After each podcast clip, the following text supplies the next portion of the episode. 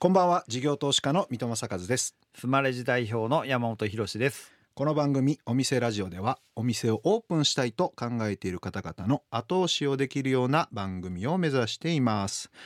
さて山本さん、はい、今日も実はですね、はい、番組にメッセージが届いているという。すごない。こんな始まったばっかりで こんなにメッセージ届くってすごいですよ本当。ありがたいな。人気番組ですねもはやありがたいっすわスポンサー他からももらいましょうか。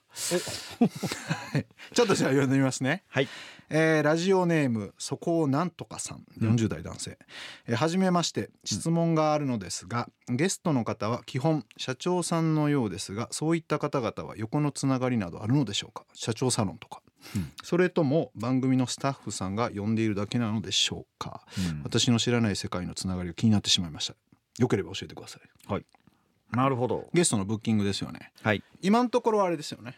山本さんのお知り合いの方が多いですよね。そうですね。11月の頭から始まって、あの私の知り合いで、うんうん。あのすごくおしゃべりができそうな方にうん。まずはお願いして来ていただいてますが、はい、うんななんかでもこっから先はね、はい。あのずっと知り合いっていうよりもそうですよね。知らない人の話も聞いてみたいですよね。そうそうそうそうそうだからぜひあの聞いてる方も こんなお店に関わるまつわるねこんなゲスト呼んでほしいっていうのを言ってもらえればぜひあの我々でオファーしていきますんで。はい。はいっていう感じですよね。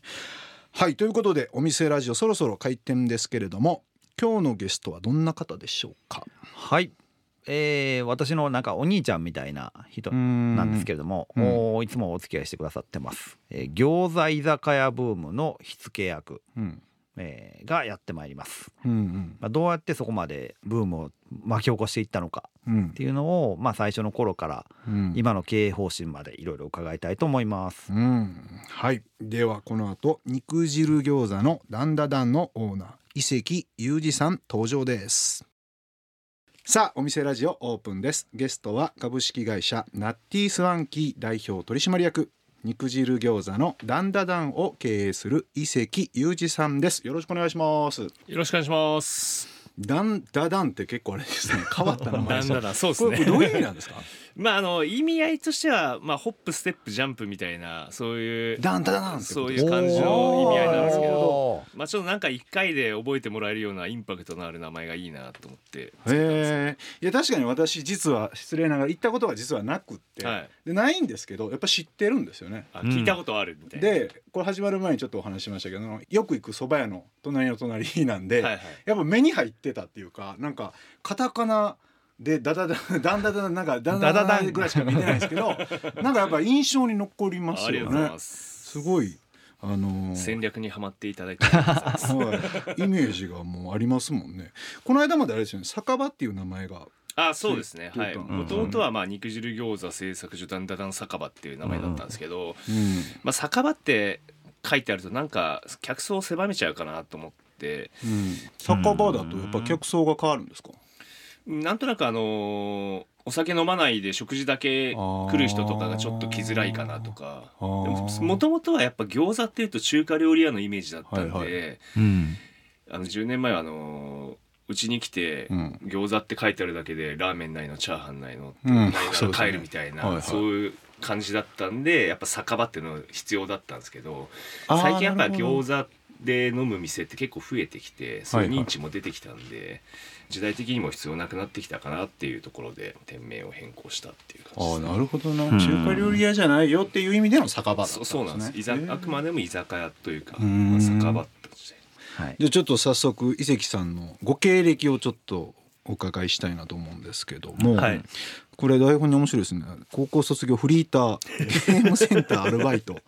一年発起でしかもサラリーマンで飲食。結構なんかバタついてますね。バタついてますね。なんかまあ大学3か月ぐらいで辞めちゃって、その後2年ぐらいフリーターやってたんですよね。うん。はいはいはい。でまあたまたまちょっと縁があって、まあ、IT 関連っていうんですけど、まあ、学校のなんかうん。校内ネットワークを構築するみたいな会社で、まあ、そこで6年ぐらい働いたんですけど、うん。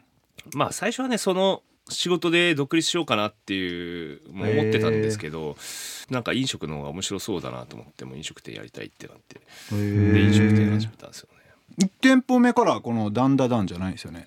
そうなんですよ。もううち創業20周年なんですけどん。ダンダダンは創業10年目に作ったお店なんですよ。おー。1号店が。じゃあ何をされてたんですか？最初は、まあ、焼酎がメインのダイニングバーを作ってスタボンですかあそうですそうですそうです、あの名前が全部なんか変わってます スターボンってスタボンっていうのはなんか頑固者っていう意味英語のスタボンみたいな。頑固酒場ってことですか？そうですそうですスタボン。まあなんか食材とかなんかお酒にもこだわってるみたいなそういう意味のうん。頑固者っていう感じ。これは何店舗ぐらい行ったんですか？あこれはもう1店舗ですね。えー。はい。場所は？場所は京王線の調布駅ってはい。僕調布に住んでるんですけど今でも。家の近所でっていう感じで。えじゃあここ10年間このスターボンされてから肉汁餃子の着想を得たみたいなことですか、うん、そうですね。まあその間にラーメン屋とかあのバルとかも出してて3店舗4店舗ぐらいあったんですけどうん。10年で。うん。やっぱダイニングバーってあの客層が狭いんですよねなんかうん20代30代の独身で、まあ、ある程度稼いで自由にお金使えるそうみたいなの人ばっかりでなんか街にはね下0歳か上100歳ぐらいまで住んでるのにもうちょっといろんな人に使ってもらえるお店を作りたいなっていう、うん。まあ、そういうお店じゃないとなんか広がっていかないんじゃないかなと思って。でいろいろ考えててたどり着いたのがダンダダンなんですけど。へなんでまた肉汁餃子なんですか？なんですかね美味しそうじゃないですか肉汁餃子まあ肉汁はなんとなくしずる感が出ますよね。そうそうそう。はでまあそういうなんか肉汁餃子って当時はなかったんですよね、うん。まあ、これ多分僕があの作った言葉なんですけど。い造語なんですね。そうですそうです。へえすげえ。オープンして半年ぐらいして商標取っとかないとなと思って、はい。取ったらねあの、まさか。もうすでに クックパッドにレシピが載ってるからダメですって言われてああクックパッドに載っちゃっへてたんですよね。肉汁餃子っていうレシピが。そうなんですお店に肉汁注意とか書いてますよね。あそうですそうですそうです。え餃子とビールは文化ですみたいな書いてたりとか。めめちゃくちゃ独特ですよね。うーん。なんでまたでも餃子だったんですか？なんか我々関西人なんで餃子といえばね王将。みたいなそうはい。いう点かよくわかんないですけど、そうです とかそんなイメージだから、はい。ある意味その競合が多いというかなんか、はいはいはい。いろんな業態、あのレストランさんが手掛けておられたりするイメージなんで、うん。なんか今更勝てんのかなみたいな感じがうん。しなかったんですか、うん、まあ実はですねあのさっきの店名の話もそうなんですけど、ん。餃子っていうとやっぱり中華料理屋かラーメン屋でしかみんな食べないもんなんですよね。うんうんそうですね。基本的には。餃子の王将も中華はい。まあ、料理ですもんね、だから王将さんとかとは全然競合してなくてうちは。うちはあくまでもやっぱり居酒屋なんですよ。なるほどであのスタボンっていうこのダイニングバーにお店に自分立ってる時にお客さんに結構聞いてて「まあ、餃子好きですか?」ってみんなに聞いてたら、うん。まあ本当みんな好きです好きですって言うんですよね。嫌いな人本当いなくて。うん。でじゃあどこで餃子食べてるんですかって聞くと「うーん」みたいな「最近食べてないな」とか「い。家とか」とかなんか曖昧な答えしか返ってなくて、みんな餃子好きなのにもかかわらずその20代30代の若い人ですよ、はい。うん意外と餃子を食べるシーンってないんじゃないかっていうところにね結構気づいたんですよね。確かに中華料理屋に行ったらラーメンも食べないといけないみたいな感じもあるから、まあそうちょっとヘビーな感じヘビーですよね。ラーメン屋で餃子だけ食べてる人ってほんま酒飲みみたいなイメージありまだすよね。し嫌がられるイメージもありますよね、うん。なんかその単価の低いやつだけ食べてはい。ビールだけ飲んで帰られてもみたいな、そうなんそうなんですよ。あーだから遠慮して行かなかったっぽいみたいなところうん。からの着想ですか、まあそうですね。あとまあやっぱ餃子とビールってやっぱ昔から日本人はなんか鉄板の相性みたいなイメージ持ってると思うんですけど、うん。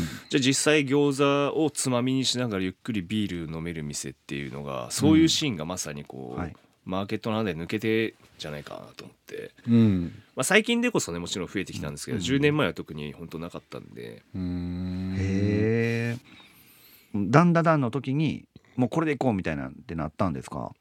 いやもうこれでいこうみたいになりました。もうオープン当初初日からなんか行列がずっとできてて、ええはい。まあ、ちっちゃいお店だったんですけど、はい。8坪15席ぐらいの、調布の。はい、はい。それでもなんかプロモーションしたんですか？なんでそんなに最初から行列みたいになったんですか、まあチラシ巻いたぐらいなんですけど、うん。まあ、当時お金もなかったんで手でポスティングとかしたり、はい。はい。駅前行ってチラシ巻いたりして、あまあでもやっぱなんかそういう業態っていうのが結構斬新だったんじゃないですかね。うん。餃餃子食べれる居酒屋みたいのが。まあでも「ダンダダン酒場」ってバンって書いてたら「えな何何何?」ってなりますわな、それはなりますよね。うん、あと餃子って外さなさそうじゃないですかああ確そのよっしゃ一回入ってみるかみたいなってなりやすいかなと思うんですけどね、金額的にもたかが知れてるっていうはい。安心感はありますよね。ミスっても、うん。はい。まあ1,000円いかへんかないくかなみたいなところですよね。うん。あーじゃあそういうお試しのハードルが低かったまあんですね。低いっていうのはあったと思いますね。へええ最初からじゃあもう行列でその1店舗目はまあもうずっとそんな感じで続いていったってずっとそうですね。じゃあその次の2店舗目行こうぜみたいになったタイミングとかってどんな感じ2んですか、店舗目はまあ結構行列できる店だったんですぐ話題になってなんかちょっとメディアとかにも取り上げられてたんですよ。すげえ。もう1店舗目でメディアみたいなのがまあそう出そうですねたんですか、へえでもう電鉄からオファー来てなんか高架下出店しないかっていう話がもうすぐ1か月ぐらいできすげてえ。へえすごい。はあすごいな。じゃあそこに、まあそれで行こもうかみたいな。うそうそうですね。うん。出店決めたんですけど。まあでもこれ出したのが1号店出したのが2011年の1月なんですよ。はい。うん。あちょうど10年前。でそうなんです。オファーが来てはそのお店がオープンしようとしたのが3月29日なんですけい、どあ震災の。そのそうなんですよ。3月11日に震災が来てでうちも全然キャッシュない状態でやってたんでうん。でなんかやっぱまたすぐ出すって勝負だったんですよね、ーはいはい、借り入れもつかないぐらいの感じだったんで、そこで震災が来たからもうどうしようみたいなこれ店開けてる場合じゃないから一回やめましょうみたいな話になったんですけど、うん。まあでもなんだかんだ5月の終わりぐらいですかね、はい。に 2, ヶ月ぐらい伸びたんですけどオープンしたんですけど。へえ大変ですよね。かなり自粛モードみたいなのがありましたもんね。そうなんです1ヶ月2ヶ月ぐらいは、停電があったりっていう、うん。そうですよね、はい。計画停電みたいな感じでしたもんね、いなせな店作りが一つ理念としてあるって書いておられたんですけど、はいはい。粋でいなせな店作り。はい。はい。まあなんか粋でいなせってこれ実はあの会社名が粋でいなせなって意味なんですよ。あそういうことなんですね、はい。ナッティスワンキーがはい、うん。なんか粋でいなせってみんなあんま使わない言葉ですけど、うん。まあなんか江戸時代とかでまあ凛としたかっこいいくみんなが生き生きと働いてるような、まあそんなお店にうん。していきたいなっていう思いがこもってるんですけど、うーんやっぱりそういう精神だとなんか採用が変わったりするんですか？その人従業員も同じ方向を向いて働くみたいなあーでもそれはまあ理念も行動心も含めてやっぱり結構統一感はうちはあると思いますね。うんへえ店員さんめちゃくちゃお元気ですよねありがとうございます。ちょっとそのあたりもぜひお伺いしたいんですけど、はいちょっとこの番組ではあのゲストの方に思い出深い一曲っていうのを選んでいただいてるんですけれどもはい。伊関さんの思い出の一曲っていうのは？まあそうですね。あのじゃあペズのジャンプアップ。うちの1号店が出した時からお店の BGM でずーっと使ってるんですよ。だからへもう本当何百回聞いたかわかんない。何千回聞いたかわかんないような。はい。もううちのスタッフは全員何回も何回も繰り返し聞いてる曲です、えー。うん。じゃあその頃を思い出すみたいなことですね。そうですね。へえなるほど、はい。先ほどちょっと終わりのところでその従業員の方がハキハキ働いてるっていうのをお伺いしたんですけどあのコロナで結構その人の採用がまあ当初はちょっと人を減らさないといけないみたいな感じになって、最近はちょっといきなり復活して採用が難しいみたいなのを聞いてたりもするんですけど、うん。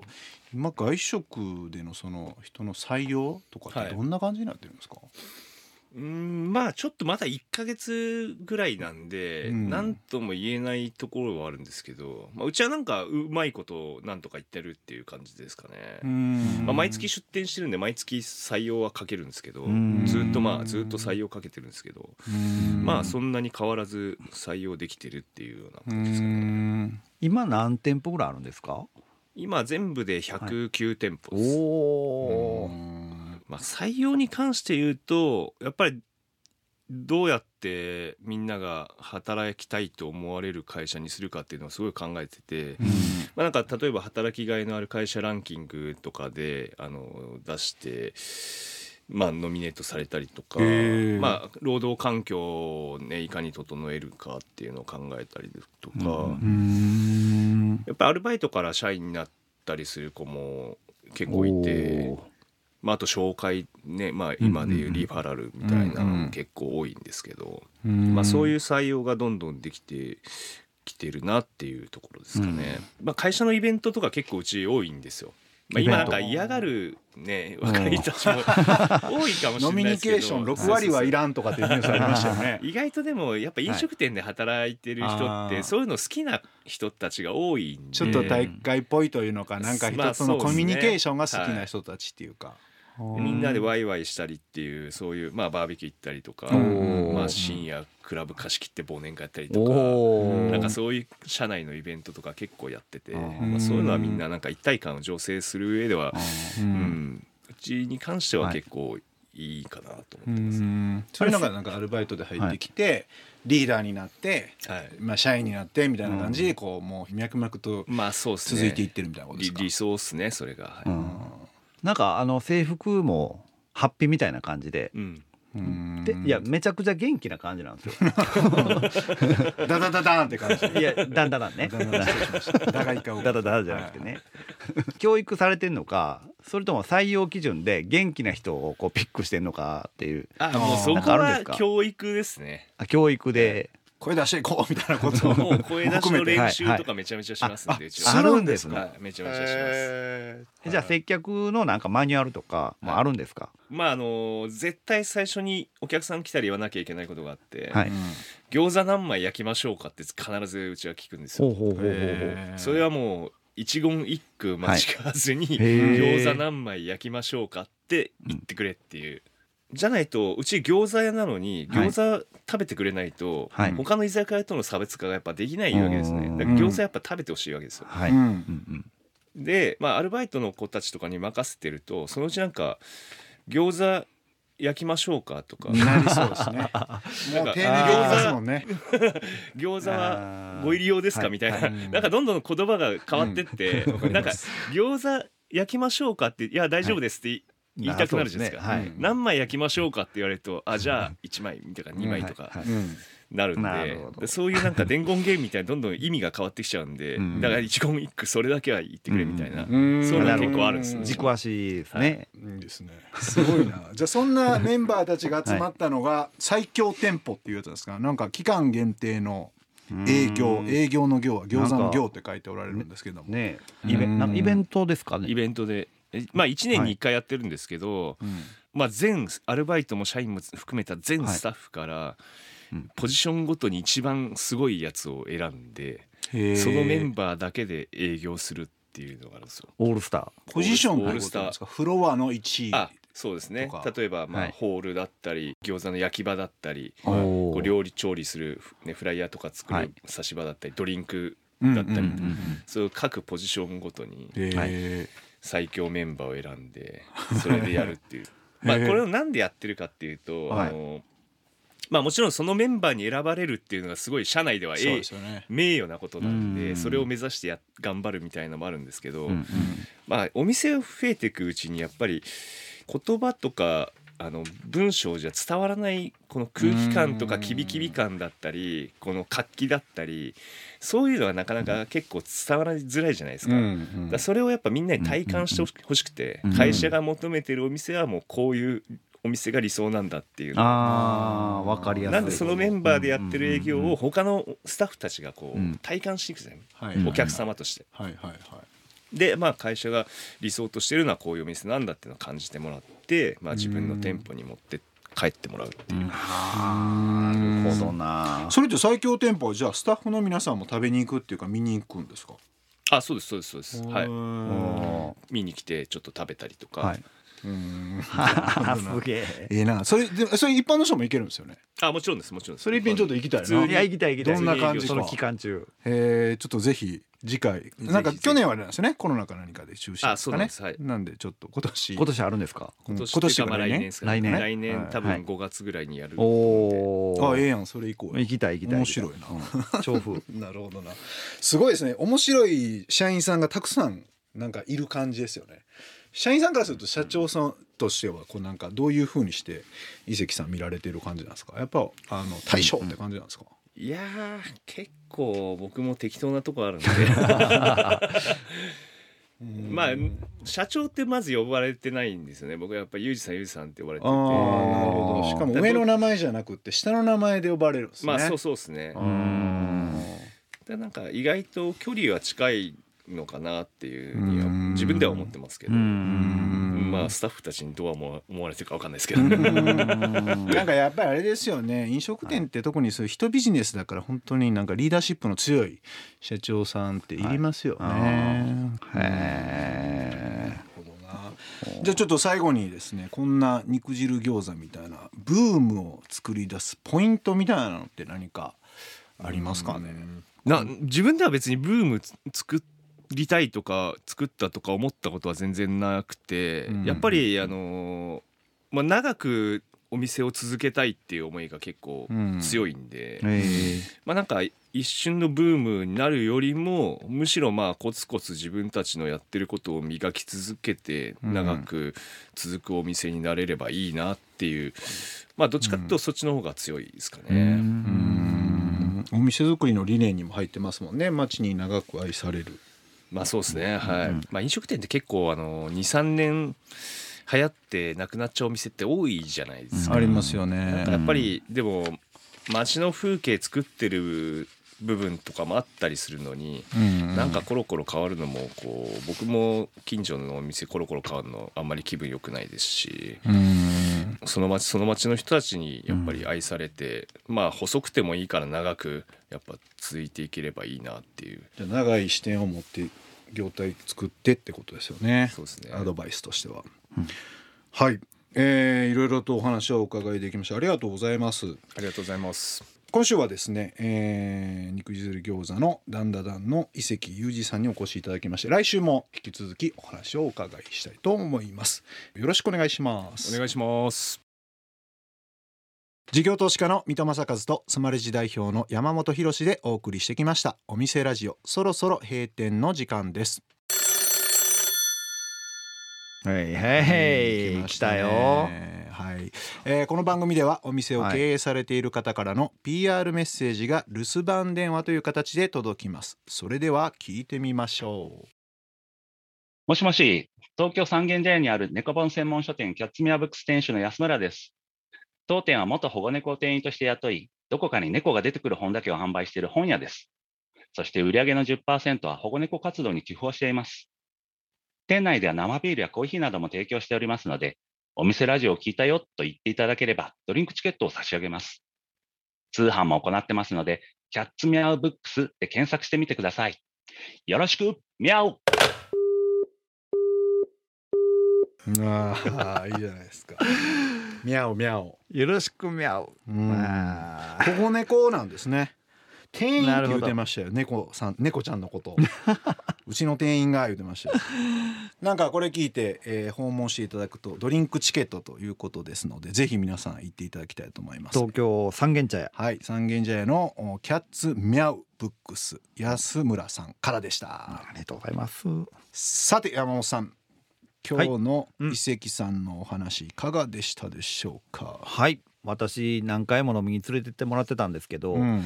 いろんな話初めての話を聞いて面白かったです、うん。はい。中華料理屋じゃなくてうん。餃子屋さんですっていうのが、うん。あそうかそうかって思った。うん。かな、あとねあの長く続けたいっておっしゃってて、うん。でその店が街の風景になってるでしょうと、うんうん。コロコロか店変わったら困るとうん。おっしゃっててその地元愛というか街を作ってるっていうなんか責任感とあとダンダダンっていううん。お店をその街に作ってくれたっていう。うん。ええのん作ってくれたなと思ってうん。そこを感心しました。うん。街の風景っていい言葉やったよね、はいなんかこのお店ラジオがそういうこカルチャーを作りたいなみたいなところのど真ん中で、ね、そうそうそうそう僕も地域ごとの顔を変えていくためにもお店って大事っていうのがお店ラジオのコンセプトだからいい感動しましたキーワードいただきましたね。はい、えー来週のゲストも肉汁餃子のダンダダンの伊関裕二さんです。そしてお店ラジオでは番組の感想から我々二人に対する疑問質問など皆さんからのメッセージをお待ちしています。